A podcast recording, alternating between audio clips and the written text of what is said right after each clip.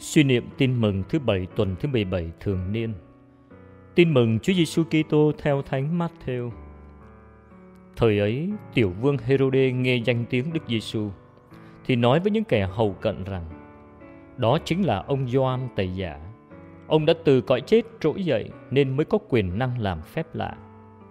Số là vua Herode đã bắt trói ông Gioan và tống ngục vì bà Herodia, vợ ông Philippe, anh của nhà vua.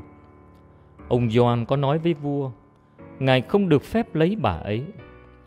Vua muốn giết ông Gioan, nhưng lại sợ dân chúng vì họ coi ông là ngôn sứ.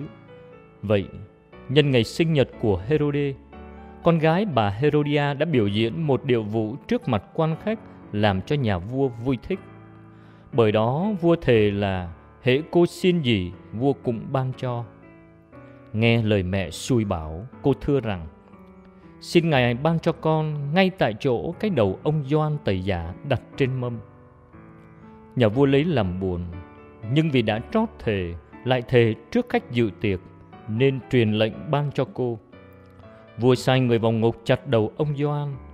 Người ta đặt đầu ông trên mâm, mang về trao cho cô, và cô ta đem đến cho mẹ. Môn đệ ông đến lấy thi hài ông đem đi mai táng, rồi đi báo cho Đức Giêsu. Sứ điệp Hoa trái của Satan là tội lỗi. Hoa trái của Thánh Thần là công chính và tình yêu mến. Tư tưởng, lời nói, việc làm của ta phải do Chúa Thánh Thần thúc đẩy. Lạy Chúa, tin mừng hôm nay cho con thấy hai hạng người. Hạng người thứ nhất suy nghĩ và hành động theo tinh thần xác thịt – bà Herodia vì ham danh, ham quyền, ham lợi lộc đã bỏ chồng đuổi theo vua Herode. Hơn nữa vì nuôi lòng hận thù, bà đã dạy con gái mình phạm tội ác là xin được đầu thánh Gioan đặt trên đĩa. Còn vua Herode vì ham sắc dục đã cưới vợ của anh mình.